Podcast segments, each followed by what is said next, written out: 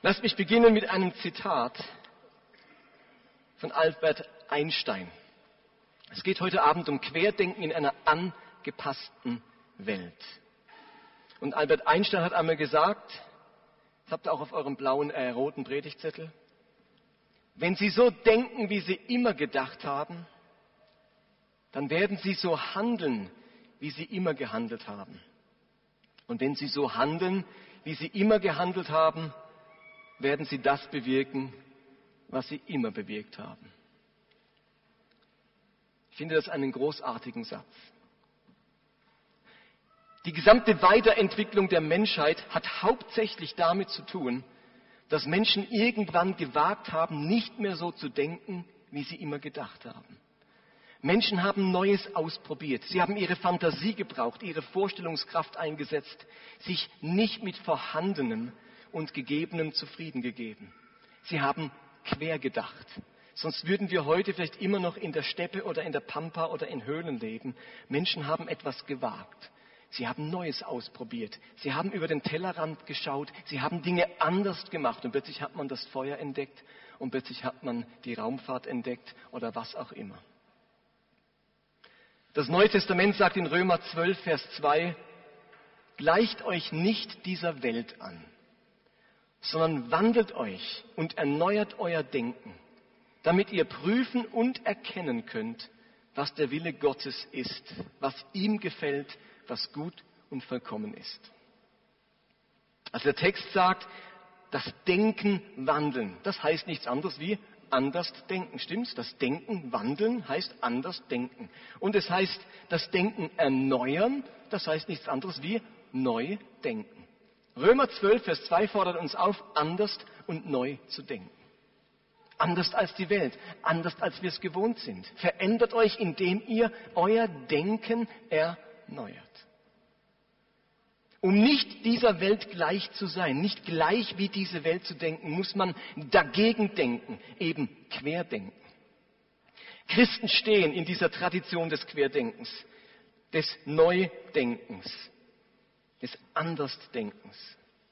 Die Menschheit hat sich in, ihren, in ihrer jahrtausendenlangen Geschichte ganz enorm verändert und entwickelt. Und da die Bibel nicht in einem einzigen Moment vom Himmel gefallen ist, sondern ebenfalls während mehrerer Jahrtausende geschrieben wurde, spiegelt auch sie die Entwicklung der Menschheit wider. Ist euch das bewusst? Unsere Bibel ist nicht in einem Moment vom Himmel gefallen, wie das zum Beispiel im Koran der Fall sein soll. Unsere Bibel ist über mehrere Jahrtausende entstanden. Und in diesen Jahrtausenden hat sich die Menschheit entwickelt. Und deswegen finden wir auch in der Bibel diese Entwicklung wieder. Das heißt, innerhalb der Bibel verändern sich Dinge. Innerhalb der Bibel wird quer gedacht. Gibt es ein altes und ein neues Denken. So wie es ja sogar ein altes und ein neues Testament gibt. Einen alten und einen neuen Bund. Gläubige Menschen wussten deswegen immer wieder, dass sie quer zur Welt denken, aber auch immer wieder quer zu ihrer eigenen Tradition und ihrer eigenen Glaubensentwicklung denken mussten. Lasst mich euch ein paar Beispiele machen, dass das ein wenig klarer wird. Wo finden wir in der Bibel Entwicklung? Wo finden wir in der Bibel, dass quer zu etwas gedacht wird? Erst wird so gedacht und nach einer Weile denkt die Bibel quer dazu. Ich möchte euch zwei Beispiele machen. Das erste Beispiel ist die Entwicklung in der Bibel bezüglich Mann und Frau. Die Bibel berichtet, dass bei der Schöpfung Gott den Menschen, Mann und Frau, zu seinem Ebenbild geschaffen hat. Mann und Frau waren Partner voneinander, sie haben sich ergänzt, bereichert, geholfen. Und gemeinsam, Mann und Frau, sollten sie die Erde bewahren und über die Schöpfung herrschen. Doch dann kommt es zum Sündenfall und die Rollen werden neu verteilt. Und es heißt, die Frau wurde untergeordnet und der Mann sollte ihr Herr sein. Genesis 3,16, da heißt es, sagt Gott zur Frau, Du wirst dich nach deinem Mann sehnen, aber er wird dein Herr sein. Aus einer gleichberechtigten, ebenbürtigen Zustand vor dem Sündenfall ändern sich die Dinge und der Mann wird der Frau übergeordnet. Und das ging nun viele Jahrtausende so. Und dann kommt Jesus auf diese Welt und macht etwas Unerhörtes. Er räumt Frauen mehr Rechte ein. Er macht Frauen zu seinen Jüngerinnen. Frauen dürfen einem Rabbi nachfolgen, lernen und das Reich Gottes bauen. Und nach Jesu Erlösungstod kann Paulus sogar sagen in Galater 3, nun gibt es nicht mehr Juden oder Nicht-Juden, Sklaven oder Freie, Männer oder Frauen, denn ihr seid alle gleich. Ihr seid eins in Jesus Christus. Entwicklung in der Bibel. Jesus und Paulus formulieren neues Denken, aus dem heraus neues Handeln entsteht. Ist euch das klar? In Genesis wird in der Bibel klar angeordnet, der Mann ist das, der Herr der Frau und die Frau ist ihm untertan. Seither war das so. Das hat sich in vielen Kulturen durchgezogen. Und jetzt kommt Jesus und gibt einer Frau neue Rechte, macht sie ebenbürtig. Und Paulus kann schreiben, die sind alle gleich. Wären die Christen in der Kirchengeschichte in dieser Tradition des Querdenkens geblieben, dann hätte es nicht diesen Rückfall in Frauenverachtung und Entmündigung gegeben und es hätte nicht fast 2000 Jahre gedauert, bis Frauen wieder gleichberechtigt und gleichwertige Menschen sind, wie sie das eigentlich ursprünglich gedacht waren.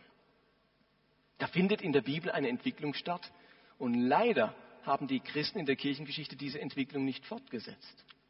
Ein zweites Beispiel. Als das Volk Israel aus der babylonischen Gefangenschaft zurückkehrte, nach der 70-jährigen Gefangenschaft zur Zeit der Könige, hatten diese Zurückgekehrten Gottes Gesetz, die Heilige Schrift und die Gebote vollkommen vergessen vollkommen vernachlässigt. In Babylon hat man nichts davon mehr gewusst, hat das vergessen, hat sich beeinflussen lassen von den dortigen Religionen. Und einige der Priester und der Oberen des Volkes hat das ungeheuer beschäftigt. Denn sie wollten, dass das Volk die Schrift wieder kannte und verstand. Jetzt sind die Juden zurückgekehrt und haben keinen blassen Schimmer vom Gesetz, von Gottes Geboten, von seiner Heiligkeit und wie man leben soll. Und jetzt haben sie, hat sich unter den Heimgekehrten die Gruppe der Schriftgelehrten entwickelt. Schriftgelehrte.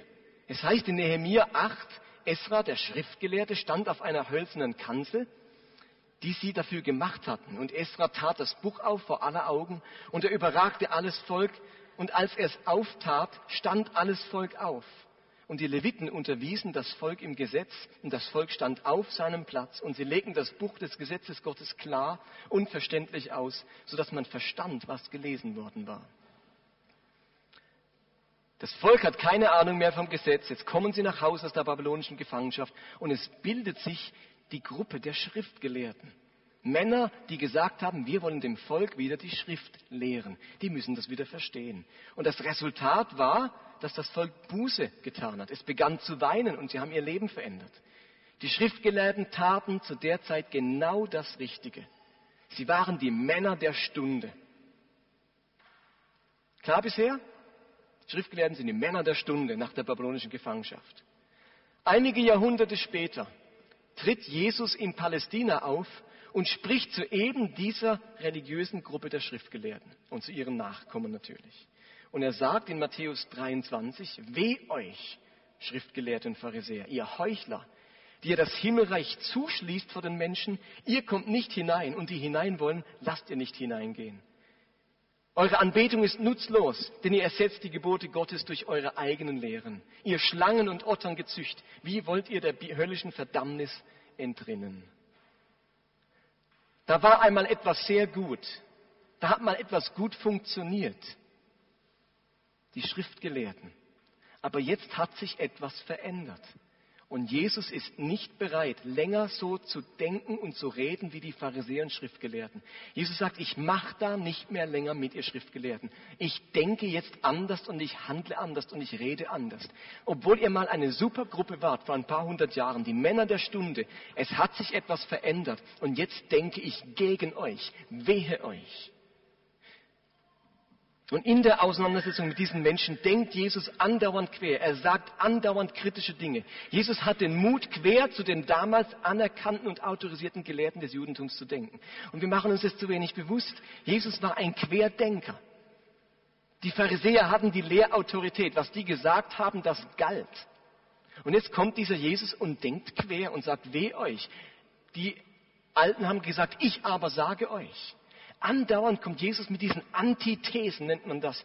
Den Alten ist gesagt, euch wurde gesagt, ich aber sage euch. Das ist Querdenken, ist euch das klar? Ich aber sage euch, ich, und was ich denke, ist etwas ganz anderes. Wir haben in der Bibel Entwicklung. Die Bibel ist ein kritisches Buch. Sie war auch immer kritisch mit sich selbst. Die Bibel hat keine Mühe, Neues zu formulieren, selbst wenn es quer zu etwas Altem steht. Und Jesus war ein kritischer Denker. Vieles, was üblich und gewohnt war zu seiner Zeit, hat er hinterfragt. Eingefahrenes Denken hat er ans Licht gebracht.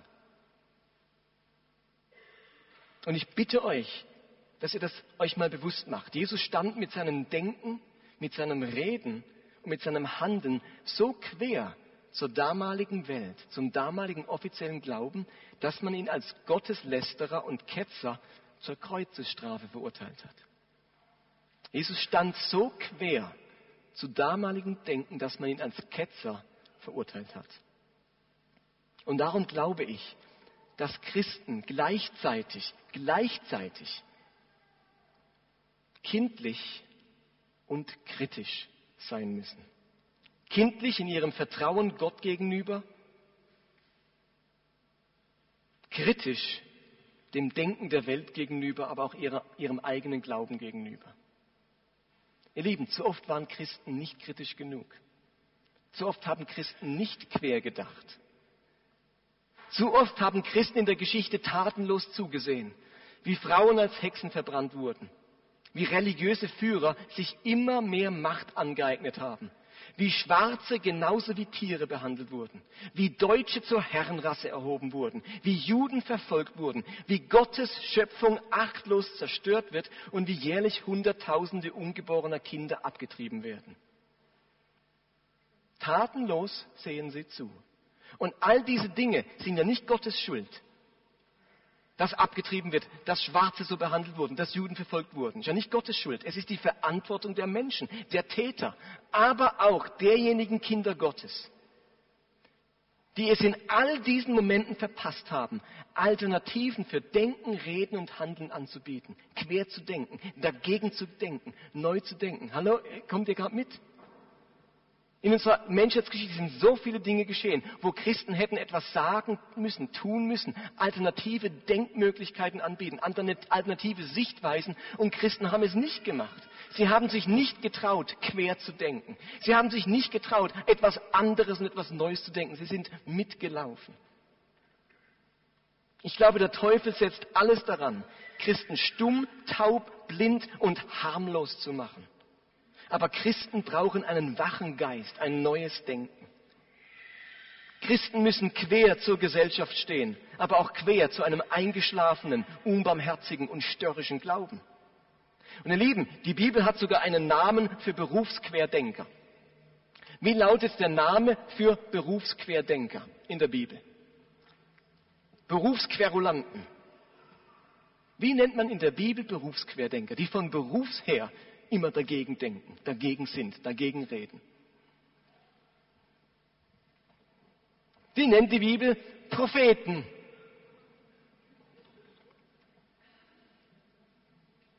Aber Propheten haben nicht nur etwas zur bösen Welt und den gottlosen Heiden gesagt sondern sie haben sich gerade quergestellt gegen einen Glauben, der in Tradition erstarrt war, der Gottes Herz verloren hatte oder der unbarmherzig wurde. Immer wieder schränken wir Prophetie zu sehr auf Menschen ein, die irgendwie die Zukunft voraussagen, die Erweckung oder Heilung ankündigen. Aber es ist eben zutiefst prophetisch. Ihr lieben Basilöwen, wenn ihr prophetisch sein wollt, dann ist es eben zutiefst prophetisch, wenn Christen nicht einfach mitlaufen, sondern ihre Stimme gegen Unrecht erheben, bewusst anders handeln, als es in der Gesellschaft üblich ist und aus tiefen Spurrillen alten Denkens ausbrechen. Das ist zutiefst prophetisch. Und wir haben Prophetie zu sehr reduziert auf dieses über die Zukunft reden, irgendetwas ankündigen, das ist auch prophetisch. Aber der, im Alten Testament war Prophetie vor allem dieses Querreden und Querdenken in einer entarteten Gesellschaft. Und wenn ich vor einigen Wochen über Frieden und Friedensstiften gesprochen habe, dann muss ich jetzt genauso heftig über Querdenken und Unruhestiften sprechen. Denn derselbe Jesus, der gesagt hat, glücklich sind die Friedensstiften, denn Gott wird sie seine Kinder nennen, Der hat auch gesagt in Matthäus 10, denkt nicht, dass ich gekommen bin, Frieden in die Welt zu bringen. Nein, ich bin, gekommen, Frieden, ich bin nicht gekommen, Frieden zu bringen, sondern Streit. Derselbe Jesus, der einerseits sagt, ich bin gekommen oder selig sind die Friedensstifter, hat auch gesagt, ich bin nicht gekommen, Frieden zu bringen. Und das ist kein Widerspruch. Christen sollen Frieden stiften, ihren Nächsten lieben wie sich selbst, Streit und Krieg vermeiden und sich aktiv um Frieden und Ruhe bemühen. Amen. Das sollen Christen tun. Aber ihr Lieben, deswegen sind Christen keine unkritischen Softies. Deswegen schlucken Christen nicht alles. Deswegen sagen Christen nicht zu allem Ja und Amen. Nachfolger Jesu stellen sich nicht dieser Welt gleich, sondern denken quer, denken neu, denken anders und das kann manchmal Konflikt und Streit auslösen. Und jetzt sage ich euch etwas. Diktatoren haben eines entdeckt auf der Welt. Und das wissen sie seit über 100 Jahren. Wenn man will, dass das Volk anständig wird, muss man es religiös machen. China öffnet sich zurzeit für die Religionsfreiheit. Mehr und mehr. Und ich sage, es gibt nur einen Grund. Nicht, weil die Machthaber religiös werden, weil sie denken, oh, wir sollten alle an Gott glauben, sondern weil sie eines merken. Je frömmer die Leute werden, desto anständiger werden sie. Desto weniger motzen sie, desto weniger sind sie unzufrieden, desto mehr kann man machen, was man will ein Phänomen, das man immer wieder findet auf der Welt. Machthaber und Diktatoren haben entdeckt, wenn Leute religiös werden, dann sehnen sie sich nach dem Himmel, dann geht es um Heiligung, dann geht es um so ganz persönliche Dinge und man verliert die Sicht für Unrecht in der Gesellschaft, für die Armen, für Missbrauch, für Machtmissbrauch, für Gewalt. Man verliert die Sicht dafür, weil man so sehr mit sich, mit der Kirche, mit der eigenen Erlösung beschäftigt ist. Und deswegen öffnet sich zurzeit China sehr für den Glauben, denn all die, wo gläubig werden, stehen in der Gefahr. Ich will nicht sagen, dass sie das tun, aber stehen in der Gefahr, dass man sich plötzlich abwendet von den ganzen Krisendingen und politischen Dingen und man hat jetzt so eine wunderbare Beschäftigung. Das persönliche Heil ist so eine wunderbare Beschäftigung. Das läuft in Guatemala ab, das läuft in Argentinien ganz stark ab, wo momentan die korruptesten Machthaber an der Regierung sind. Aber ganz viele Christen mit ihnen paktieren. Die Frau des argentinischen, ähm, äh, des ich habe es letztes Mal schon erwähnt, von Simbabwe, des Präsidenten, wo sie Leute foltert, ist in der evangelischen Freikirche Mitglied. Das ist irgendwie phänomenal. Wisst ihr, wer das zum ersten Mal wahrgenommen hat? Der zum ersten Mal gesagt hat, mit Religion kann man die Leute betäuben. Werden Sie ganz ruhig. Das war Karl Marx. Religion als Opium für das Volk. Denn es ist etwas Schreckliches passiert. Wenn man das soziologisch anschaut, dann war eben Religion immer wieder in der Gefahr, dass die Menschen zu jenseits orientiert waren und zu wenig etwas in dieser Welt verändern wollten. Sie waren betäubt wie von Opium und man konnte alles Mögliche machen in einem Volk und wenn viele gläubig waren, dann hatte man seine Ruhe. Das ist doch eigentlich tragisch, oder? Eigentlich sollen wir Christen die sein, die sich nicht dieser Welt gleichstellen, die die Dinge sehen und vor lauter Jenseitsbezug nicht aufhören, etwas ändern zu wollen in dieser Welt. Religion darf nicht Opium für das Volk sein, das uns still und anständig und ungefährlich und harmlos macht. Und ihr werdet mich jetzt fragen, was heißt denn das jetzt konkret? Wie mache ich denn das? Kann man es lernen, prophetisch zu denken, quer zu denken? Zwei einfache Tipps. Wenn ihr lernen wollt, quer zu denken, dann bitte ich euch, offen und belehrbar zu bleiben. Offen und belehrbar zu bleiben. Ich glaube, eine erste wichtige Sache ist es eben, offen zu bleiben. Glaube hat manchmal die, Tendenz, das Denken der Menschen irgendwie abzuschließen aus Angst vor Irrlehre, vor Zweifel, vor unbequemen Wahrheiten verschließen Menschen immer wieder Herz und Kopf. Die meisten von uns sind doch sicher schon Menschen begegnet, mit denen man einfach nicht reden konnte. Steht das aus, so gern? Mit denen kann man einfach nicht reden. Total verbohrt, völlig unansichtig, stur und überhaupt nicht bereit, über ihren ganz eingeschränkten Horizont hinauszublicken. Was nicht sein soll, darf auch nicht sein. Und ich frage euch, bin ich noch offen, trotz klarer Überzeugungen? Bin ich noch offen, trotz klarer Überzeugungen? Das Buch Sprüche ist voll von warnenden Aussagen über Menschen, die aufhören, nach Erkenntnis zu trachten, die ihr Ohr von der Weisheit abwenden, die blind ihren Weg gehen. Querdenken heißt offen zu bleiben, tolerant zu bleiben, wach zu bleiben, im Gespräch zu bleiben. Wenn Christen nicht mehr im Gespräch bleiben, nicht mehr tolerant sind, hören sie auf, frei zu sein, auch quer zu denken. Dann kann das, was heute richtig war, morgen schon falsch sein. Ist euch das klar? Wer nicht offen ist, der konnte nicht hören, als Jesus gesagt hat, es gilt jetzt nicht mehr Auge um Auge, Zahn um Zahn, sondern liebe deine Feinde. Wer nicht offen war, weil er sagt, das war richtig, das war schon immer richtig, es bleibt immer richtig, ich will gar nicht hinhören, so ist es und so bleibt's. Wer nicht offen ist, der wird nicht hören, dass Jesus sagt, es gilt jetzt nicht mehr Auge um Auge, Zahn um Zahn, es gilt jetzt was Neues. Und ihr Lieben, das tut er bis heute. Deswegen sind wir bis heute ein prophetisches Volk. Und das Zweite, was ihr tun könnt, um quer zu denken, ist, euch immer wieder zu prüfen und zu hinterfragen. Querdenken heißt eben auch, dass man sich, sein Leben, seine Überzeugungen und seinen Glauben immer wieder prüft und hinterfragt. Als die Menschen in der Stadt Beröa durch Paulus zum Glauben kamen, da heißt es von ihnen, Tag für Tag forschten sie in den Schriften nach, um zu prüfen, ob Paulus und Silas tatsächlich die Wahrheit lehrten. Diese Christen haben geforscht, geprüft, die wollten herausfinden, was wirklich stimmt. Und im Korintherbrief rät Paulus den Christen, 2. Korinther 13, prüft euch, prüft euch, ob euer Glaube echt ist. Prüft euch selbst. Ich frage mich immer wieder, wie sich mein Glaube über die Jahre entwickelt hat. Hat sich meine Leidenschaft für Jesus und die Bibel entwickelt? Wie hat sich meine Barmherzigkeit entwickelt? Ist sie größer oder kleiner geworden? Wie haben sich meine Gaben entwickelt? Liegen sie brach oder sind sie im Einsatz? Wie steht es um meine Offenheit? Bin ich offener oder sturer, mutiger oder ängstlicher geworden? Wer nicht prüft und hinterfragt, wird niemals querdenken. Wer nicht prüft und hinterfragt, wird niemals querdenken.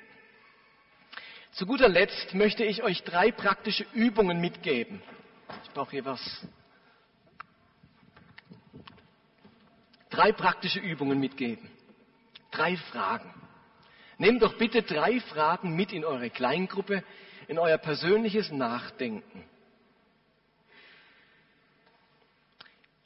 Ich möchte drei Fragen euch mitgeben, von denen ich glaube, dass Christen in diesen Bereichen unbedingt querdenken sollten. Und ich wiederhole da etwas, was wir im Lauf dieser Serie angesprochen haben. Es ist also, deswegen schließen wir die Serie auch ab, eine Art Kurzzusammenfassung. Drei Fragen. Die erste Was würde ich tun, wenn ich keine Angst hätte? Ich glaube nämlich, dass das größte Problem des Glaubens ist, dass er zu Angst geprägt ist. Für eine Religion, deren häufigster Satz lautet, fürchte dich nicht, ist unser Glauben, unser Leben viel zu oft von Angst geprägt. Angst vor Sünde, Angst vor Versagen, Angst vor der Meinung anderer, Angst vor Gottes Gericht, Angst zu kurz zu kommen, Angst Fehler zu machen und so weiter. Und ich möchte euch einmal auffordern, quer zu denken. Nimm einmal deine größte Angst. Und natürlich meine ich diese unguten Ängste, nicht die Angst vor der heißen Herdplatte. Und dann gehst du heim und sagst, was würde ich tun, wenn ich keine Angst hätte? Und das ist nicht gemeint. Es geht um ungesunde Ängste. Und fragt euch, was würde ich tun, wenn ich diese Angst nicht hätte? Würde ich dann endlich diesen Job kündigen? der mich psychisch und körperlich so fertig macht. Hallo? Wenn du keine Angst hättest, würdest du endlich diesen Job kündigen, der dich so fertig macht, körperlich und psychisch? Würdest du endlich mit deinem Ehepartner über dieses Problem sprechen, das, ihr schon, das euch schon so lange belastet und wo du dich einfach nicht traust, es anzusprechen?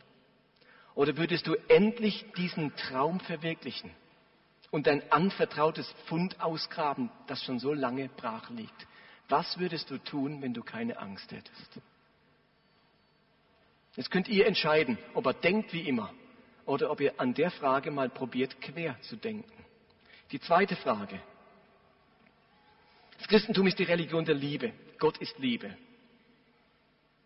Wenn Menschen lieben und barmherzig sind, dann haben sie das ganze Gesetz erfüllt, sagt Jesus. Kein Gebot ist größer und wichtiger als das, den Nächsten zu lieben wie sich selbst.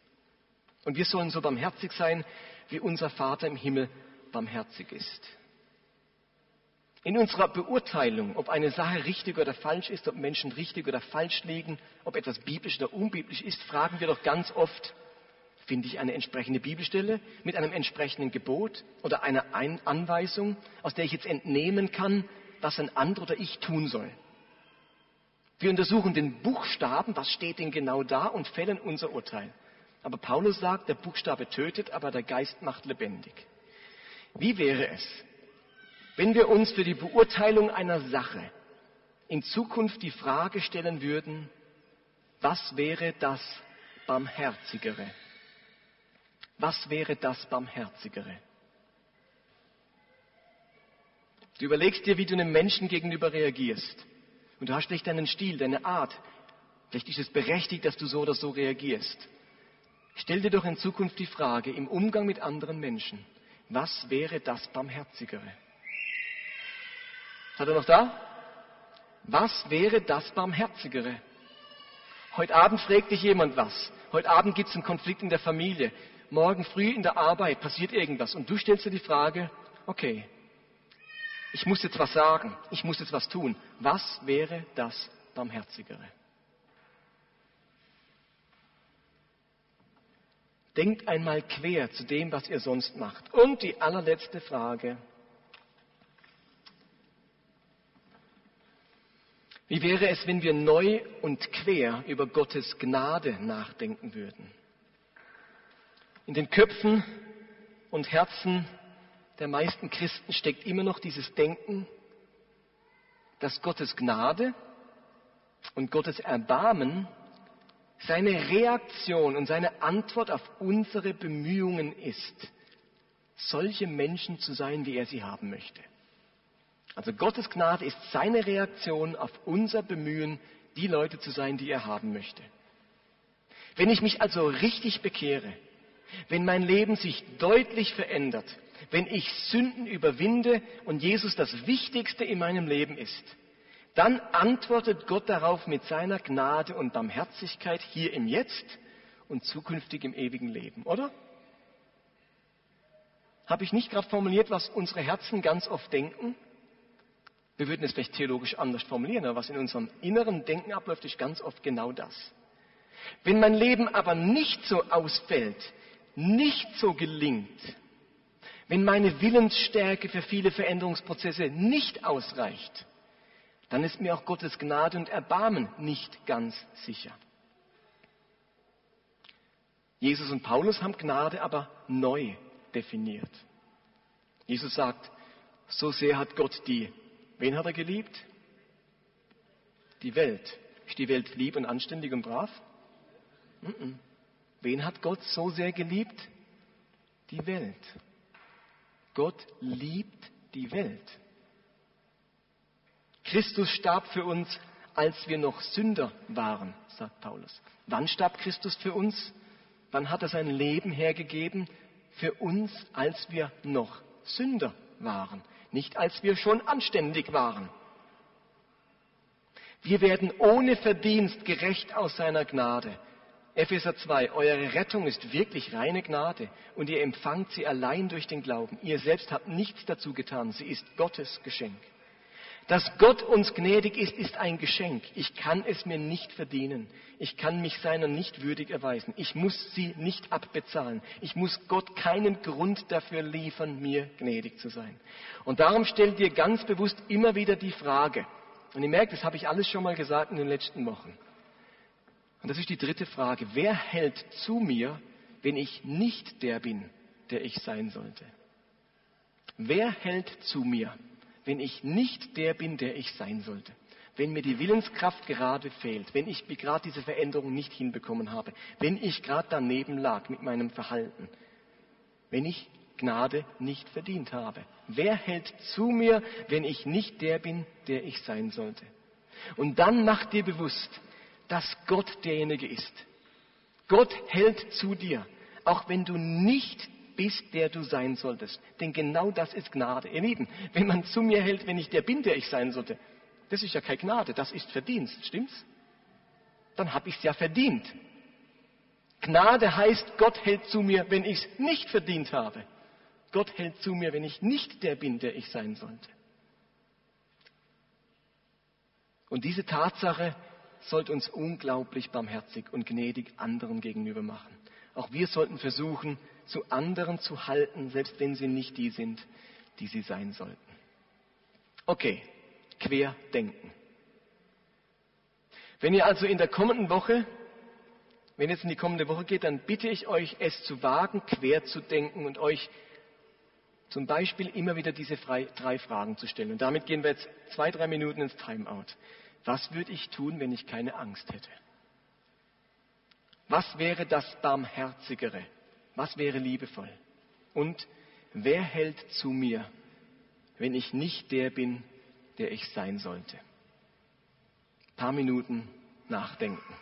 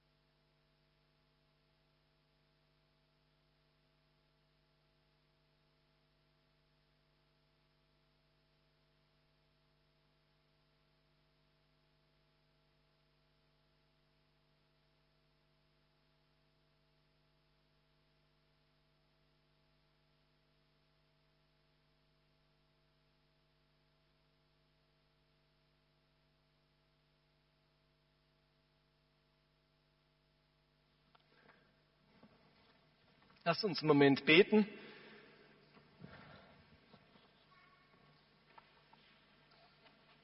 Jesus, du warst Friedensstifter, Versöhner, der Barmherzige und gleichzeitig warst du Unruhestifter, Querdenker, Ketzer.